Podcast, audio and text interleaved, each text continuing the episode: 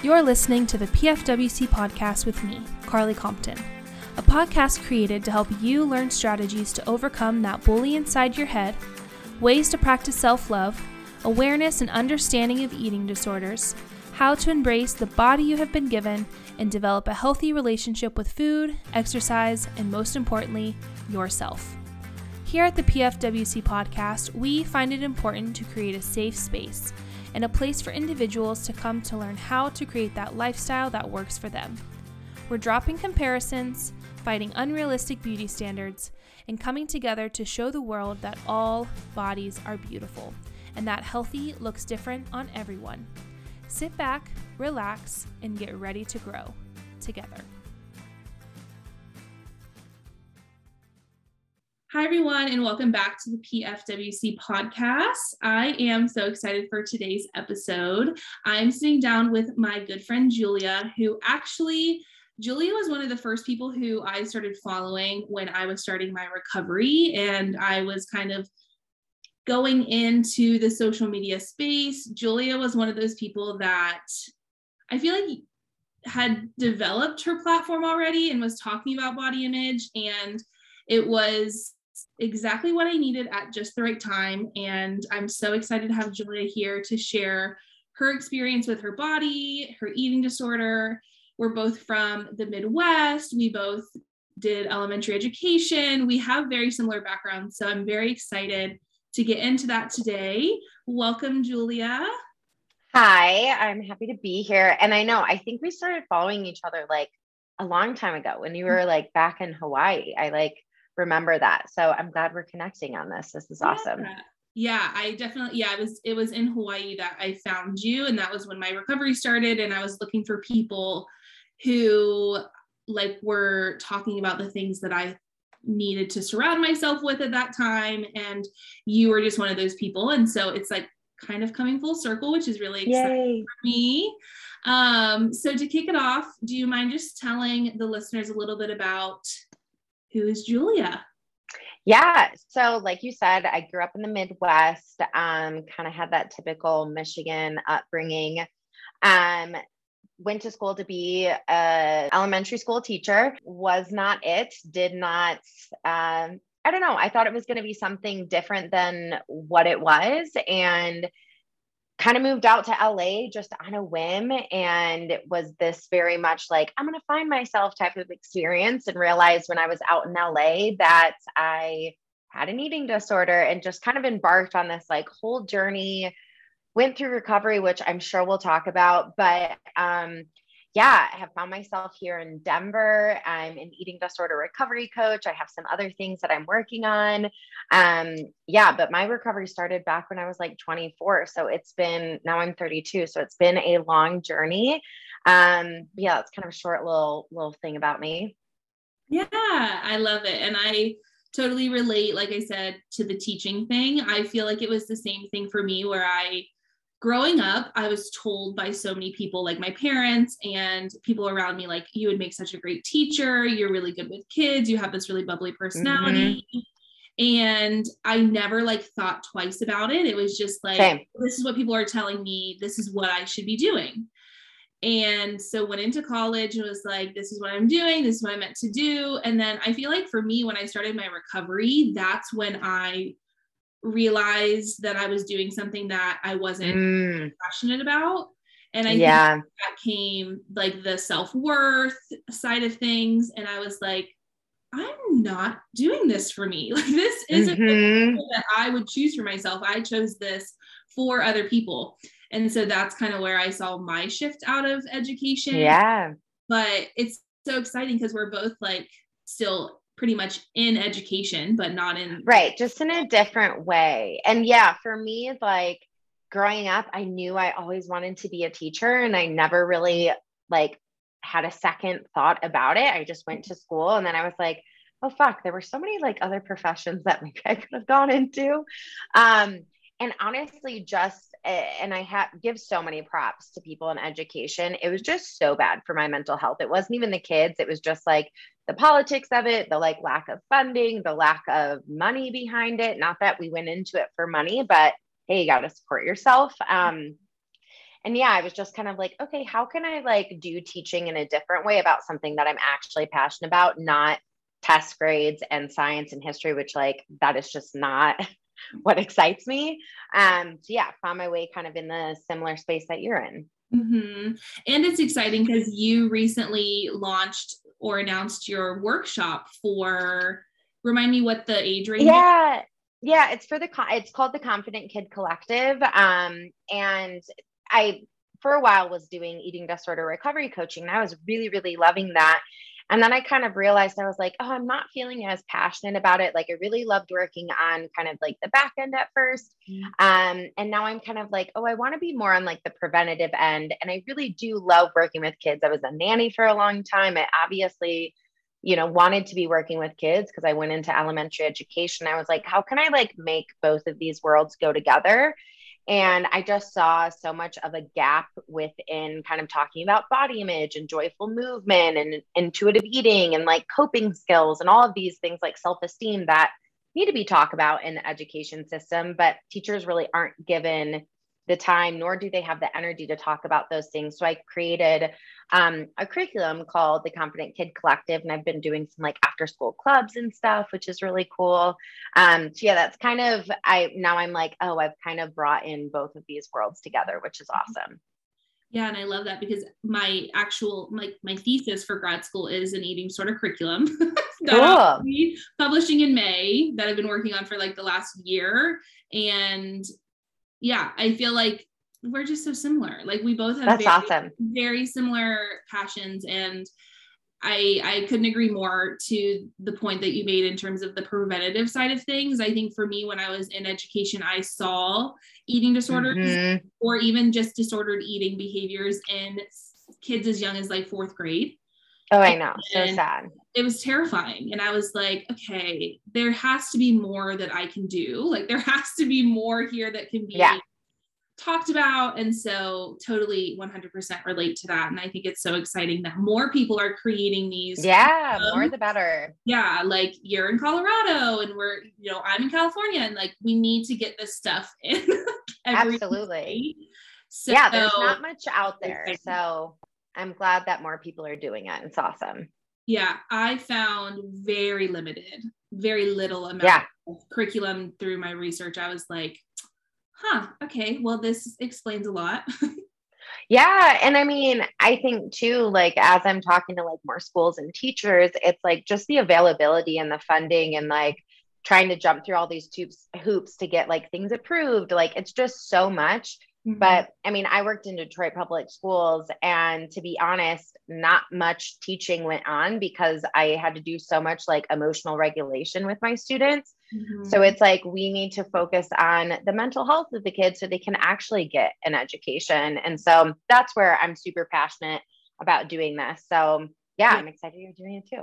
Yeah, and supporting teachers and and like not making yeah. it the teachers like core responsibility to teach that but like somehow like is there something we can remove from the current curriculum right. that's not necessary um, that we can replace this with um, absolutely i think for me mine would be implemented into mandatory health class and i'm like there's so mm-hmm. much being taught in health class that can be taken out oh my gosh i yeah. feel like i learned so much bullshit in health yeah. class like, and i'm like we could revamp this i know i'm like let's take out bmi let's yeah. take out you know the food pyramid like all this stupid stuff that is just not necessary so. It's so dated so dated. 100% um okay anyways uh, yeah so i love that. I that makes me very excited and i'm very very excited to hear how yours goes and all of that. So I really, really want to hear a little bit about, and you don't have to go into too much detail, but your journey, your relationship with your body growing up, um, and kind of how you feel like you got into that place of having an eating disorder. Um, and then kind of that turning moment for you where you were like, okay, I need to do something about this. Mm-hmm. Uh, so if you don't mind sharing a little bit about that. Yeah.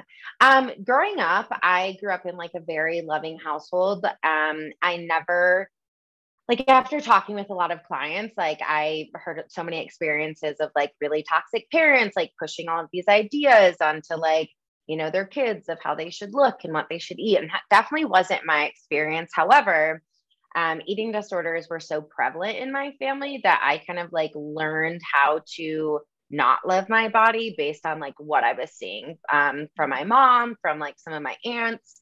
Um, and it was probably around the age of like 12 or 13 that I started to like notice my body a little bit more. Um, I, I, I never like really paid attention to like what I was eating and I ended up like switching schools and it was predominantly a like a white school and before I was going to predominantly like it was like 60 65% black and so it was just like a very different shift of kind of what I was seeing what I was hearing um, and I just started to like notice that my body didn't look like the other girls in my class or my friends. Everyone was really tiny and petite. And my sister is 5'11, blonde hair, blue eyes. We could not be more different. And I was thinking in my head, oh, when I go through puberty, that's what I'm going to look like. And couldn't be farther from the truth. And, you know, around that age, you start to, you know, pay attention to the opposite sex or you know that's that's what i was into. And so i'm like oh i want boys to like me and you know i want to look cool and cute. And kind of that early 2000s was just such like a toxic toxic time for body image. And yeah i started to get bullied for my weight and started to realize like okay for me to be like happy and successful and all of these like for me to be loved and all of these things i was like okay my body has to look a certain way because that's what i saw and so I started to like restrict food. I started to pay more attention to like how much I was exercising and weight started to come off and then I started to get more attention. So I was like, okay, so this is this is how I get love, this is how I get attention, this is how I'm successful, this is how you become popular. Mm-hmm. And it honestly kind of progressed into this like 10 plus eating years of eating disorder and it kind of like merged from like binge eating to bulimia to orthorexia and kind of just like shift and moved kind of as as I grew. Um, and it wasn't until I was 24, I just quit my teaching job and I moved out to LA. And at that time, I, I truly didn't think I had an eating disorder because I wasn't like actively making myself like purge or anything like that. I just had a very I don't know, in my head, I was like, oh, this is what everybody does. Everybody diets. This is like wellness culture. And so I, when I was out in LA, it was a big transition and I was really stressed and I was really struggling with my body image and like my body was kind of changing.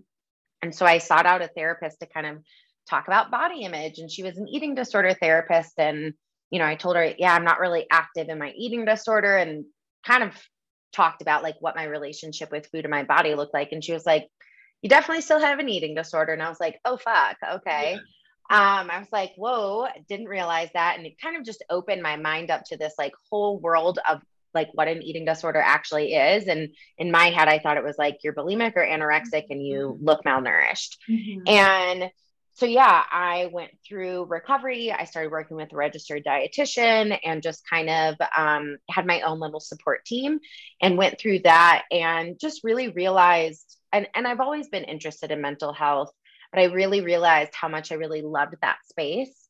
Um, and I started like following more accounts, going to more events, um, kind of surrounding myself with that kind of recovery space and like people that were in recovery or people that were like into body acceptance and that type of stuff. Um, and yeah, I just kind of found a lot of passion behind that and my platform started to grow and it wasn't out of intention of like being an influencer or anything like that. It was just purely sharing my story my experience and people are like oh my god same thing. And i just realized like holy crap there's like a whole community of people that feel the same way. And yeah and then i kind of found myself in that recovery coaching space because i was like i really want to do that. I want to figure out how i can kind of turn my pain which is now a passion into like helping other people. So mm-hmm. that's kind of my long roundabout way of my mm-hmm. little story. I love it. And I really I want to talk about the concept that you mentioned in terms of like not thinking you had an eating disorder, which I think is why the education around eating disorders is so important because there is that outdated image that mm-hmm. most people have in their heads of like what an eating disorder looks like, which is like a frail white woman who yep. you know is like upper class like that is usually the typical image that people have in their head when they think of eating disorders and so if someone doesn't meet that criteria they're thinking okay maybe it's not an eating disorder maybe it's just a diet and i think mm-hmm. that's where it becomes so toxic and that's where we have so many people who aren't reaching out for support or aren't saying like i think i'm struggling with something. Mm-hmm. um, and we live in a world of gwyneth paltrow's who are oh my gosh yeah. that you know this is now wellness quote unquote wellness and this is now this and all of that. So that makes it even more like difficult for people to actually understand like if what they're doing or if their relationship with food and their body and exercise is healthy or if it's just this new wave of quote unquote wellness absolutely yeah and i think i really noticed i i actually they're kind of going back to like the teaching i was a second grade teacher at the time and like we were talking about like some goals we wanted for the year and i had one of my second grade students say that like she wanted abs and i was like i'm sorry what oh. and i oh. was oh. just like oh my gosh and i was like i i was like this makes me so sad and it like started like i started to become more aware of like my own upbringing my own experiences at that age and then like moving out to la where like it is like the mecca of body image issues and mm-hmm. eating disorders, I was kind of like, oh, if I'm going to live here, kind of got to get this shit under control. And I started, as I started talking to more people, like kind of in the recovery space, realizing that like diet culture is very disordered. Mm-hmm. And, you know, growing up in the Midwest, everyone was doing Atkins diet and Weight Watchers and Special K and all these things. And I truly thought that what I was doing was healthy. Mm-hmm. And I, I really thought that I was living this like healthy, well lifestyle. And I really didn't have this idea that it was disordered. And for the longest time, I just didn't ever think I was sick enough. I like didn't, no one was ever worried about me mm-hmm. um, because I never looked sick. And then, yeah, it all kind of so much, it just kind of hit me at once. I was like, oh my God, I've been struggling for the last like 10 plus years and I had no idea. And I'm like, this makes so much sense why I'm so anxious all the time and why my body image sucks. And yeah, so it was a very like eye opening experience for sure. So, for anyone listening who might not know the difference between disordered eating and eating disorders, do you mind just like kind of touching on that a little or at least sharing what you think the, the main difference is between those two? Yeah, I think, I mean, I think when we think of like the typical eating disorder, it's like uh, having those certain types of criteria that like someone's diagnosed you with. Um, and a lot of the time, people don't meet those criteria. And I think that's kind of where we need to have a little bit more education as to like, what an eating disorder actually is and it's not meeting a certain weight or like binging a certain amount of calories. Um, i would say disordered eating is just kind of overall having a really unhealthy relationship with food maybe having a lot of fear around food having a lot of structure around food just overall feeling like maybe a loss of control or maybe too much control. Um, overall just feeling like you don't have this like balanced kind of relationship with food. Um, but I would say that honestly both are still very serious one not one over the other. I mean i would say some you know obviously require like hospitalization or treatment and that type of stuff but like either way if you're like i definitely don't have an eating disorder but it's disordered eating like you still you still are um, needing that help and support. Like it doesn't mean you're not sick enough. Yeah, exactly. And I think a lot of times too, like disordered eating that isn't that isn't um, acknowledged can oftentimes turn into what could be a more like severe eating disorder. Absolutely. Um, but 100% agree to you. I feel like when when I get that question, it's in my head. I'm like, I don't see a huge difference.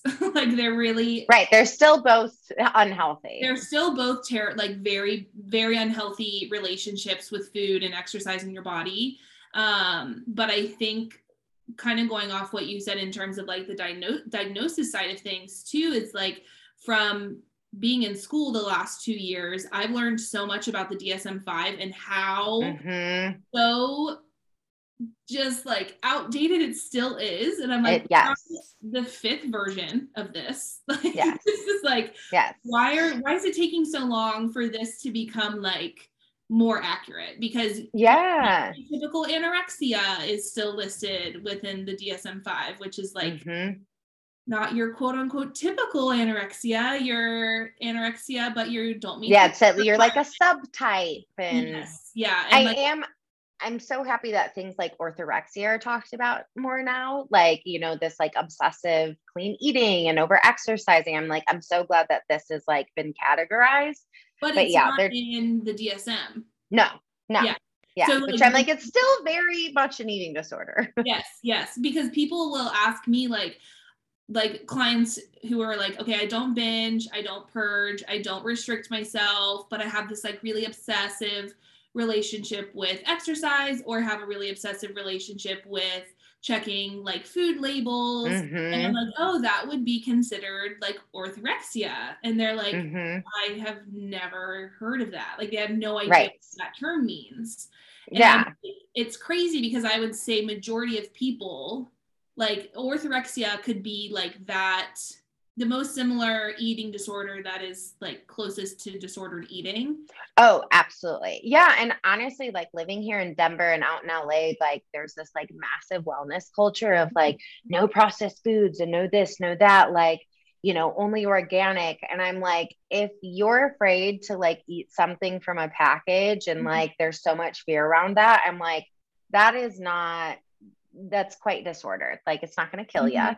So yeah, Yeah. I think having those conversations and educating on, you know, different types of eating disorders and disordered eating is like so so important because it honestly was so eye-opening for me. I was like, "Holy crap."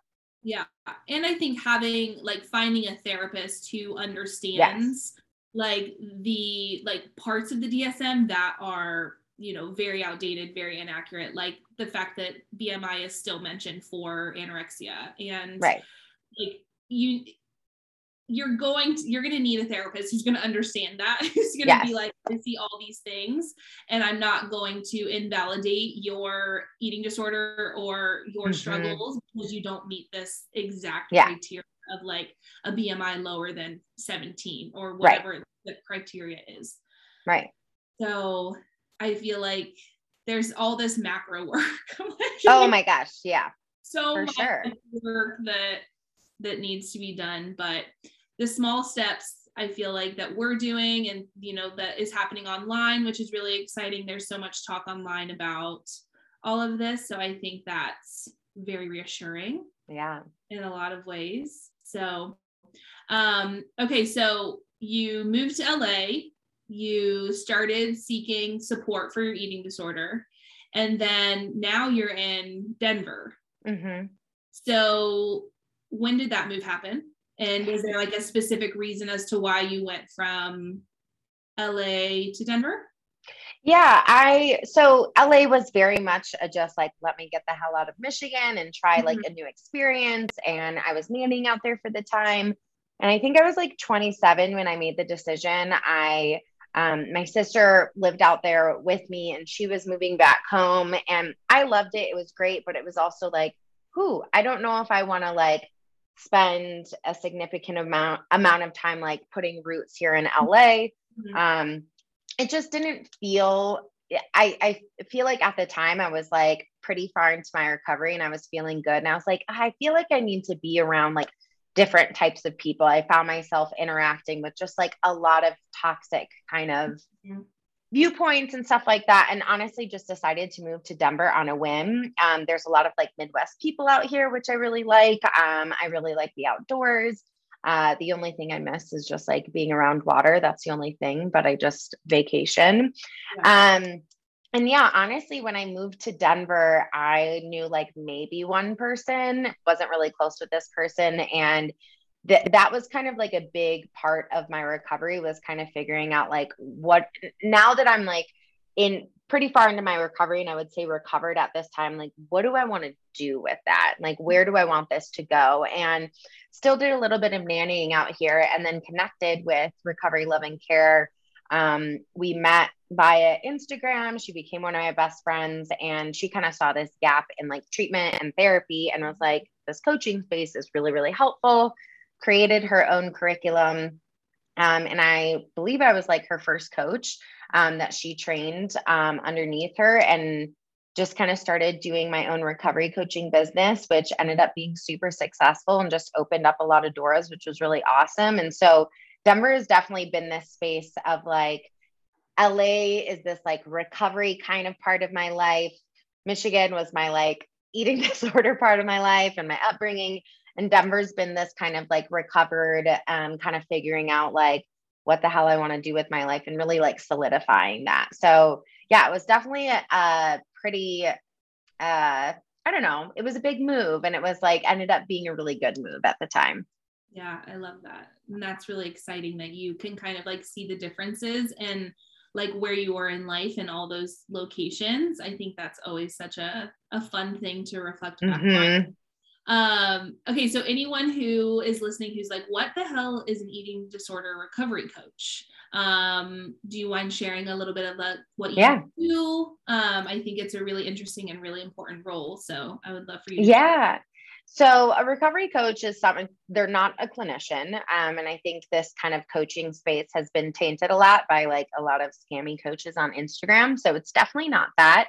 Obviously, it depends on kind of where um, the person is coming from or where they're getting like their credentials or certifications. Mm-hmm. Um, but eating disorder recovery coach is kind of that um, support person. We work with registered dietitians, therapists, doctors as a support team for our clients to kind of fill in those gaps that like the therapists, registered dietitians, and doctors can't really do. So, say a client's gone to treatment and they get out and they have a great support team, but they're like, I have a really hard time kind of following through with the things that I've talked about in therapy, having a hard time coming up with meals or going through clothes or going grocery shopping, like all of these types of things that you're needing a little bit extra of support um, and accountability for. That's where recovery coach steps in. So I did a lot of work on you know, meal support, having meals with my clients and kind of talking through like the fears and anxieties that come up. Um, at the same time, doing a lot of work on just like body image and kind of learning how to navigate like your body changes throughout, you know, recovery. Um, I did a lot on joyful movement because that's something that I was really passionate about. And that was really helpful in my recovery, it was shifting from like exercise to joyful movement. Um, but we definitely don't uh, dive into things about trauma. We're trauma informed, mm-hmm. um, but we leave kind of that and the mental illness kind of space and navigating that for the therapist and clinician. So um, we kind of do a lot of like here and now accountability um, support for our clients. I love that. So most of the clients that you're seeing, do they have a therapist or?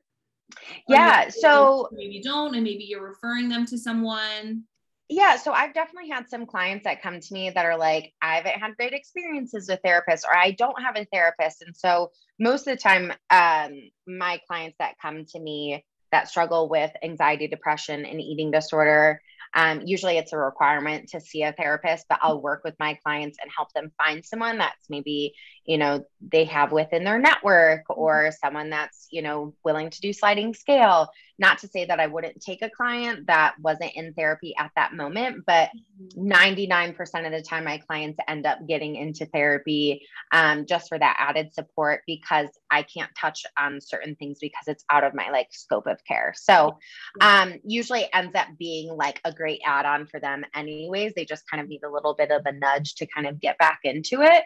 Um, I will say for some of my clients that maybe it's just like solely some body image work. Maybe they've mm-hmm. worked through a lot of their like relationship with food, trauma, like that type of stuff. And maybe they're just like looking to find like a little bit more confidence in themselves. Um, that's like a little less heavy. So mm-hmm. um, we work with them kind of in like a lighter capacity. Mm-hmm. Okay.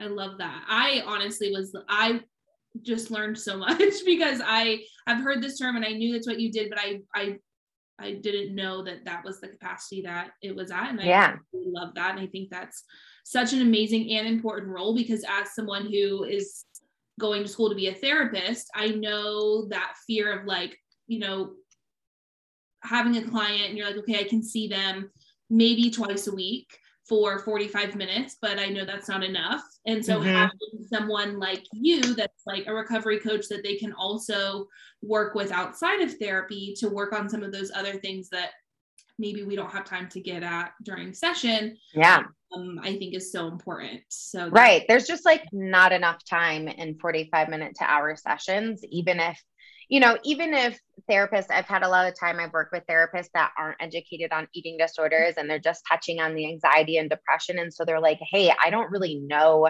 how to have these conversations around body image. Like, but my client is struggling with this. So, yeah, it's a great added support. And I will say that, like, uh, some coaches, um, you know, definitely do work out of their scope of care. So being really mindful of like, oh, if coaching, you know, sounds like something that I'd really like to look into, um, making sure you're working with like an ethical coach. Like I said, there's definitely kind of some sketchy coaches out there on Instagram where you're like, ooh, I don't, I don't know if that is super credible, but um, yeah, and especially just because it's like a vulnerable community of people.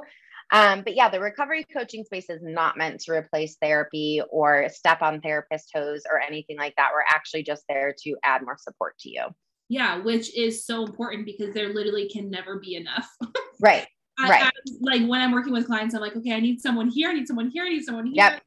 I would continually add people to my team. Absolutely. It's yeah, it's so- Yeah, and I think it only benefits the the clients absolutely. percent. So I love that. I think that yeah, it's so important. And anyone who's listening, if you're looking for an additional, like if you're in therapy and you're also looking for additional support, I would highly recommend checking out Julia, the work she's doing, checking out Recovery Love and Care. I love everything that is going on there too. And I could recommend it over and over and over again because I'm like, get this. Yeah, it's a wonderful space. Surround yourself with people who you trust who are who have your best interest in mind.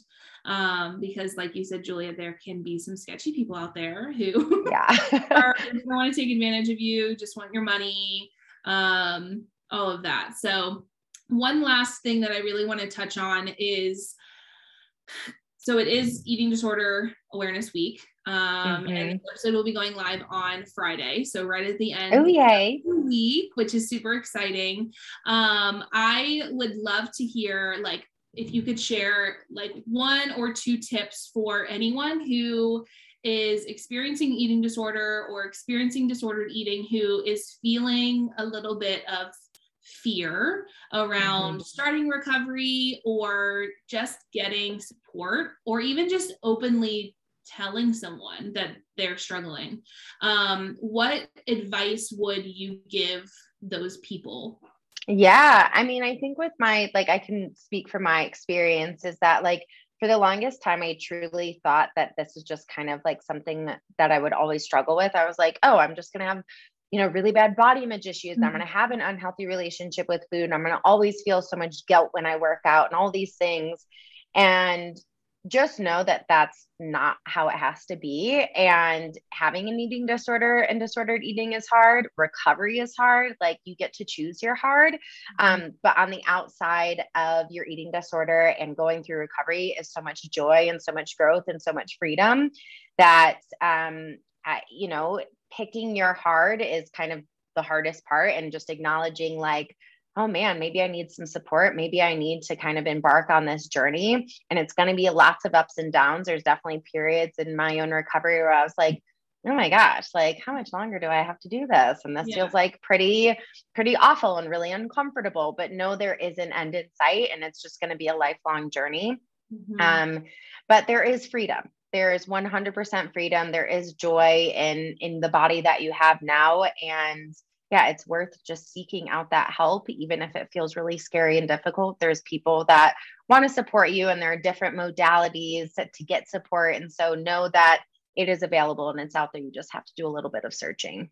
yeah and i think like adding to that is like the patience aspect of it just being like patient with yourself and So much grace. standing yeah, giving yourself grace and understanding that recovery is different for every single person. It is not linear at all. Like kind of all over the place.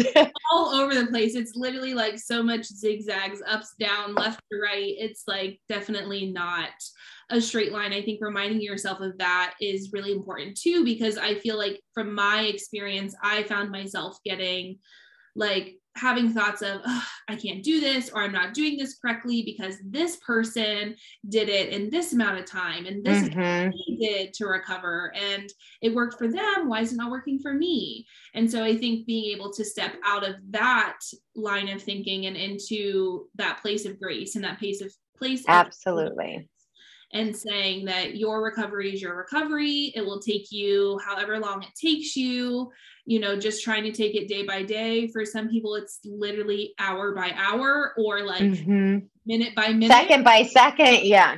Second, like if that's what it takes, just allowing yourself that space and finding those people who are going to support you, who are going to kind of implement that messaging that you really want to be Absolutely. taking in. Um, yeah. Support is critical. 100%. And even if it's just sending a message to someone on Instagram and saying, like, asking them, like, hey, what's your favorite, you know, like coping skill for this? Or like, mm-hmm. you know, being respectful of boundaries, but also utilizing you know like community and space absolutely. who are putting out education i think is is so important. Yeah just starting and acknowledging like okay maybe i need to do something about this is like the biggest and hardest step. Yeah. um but yeah just keep going even though if maybe you feel like you've taken 10 steps back you're still moving forward in your recovery yeah.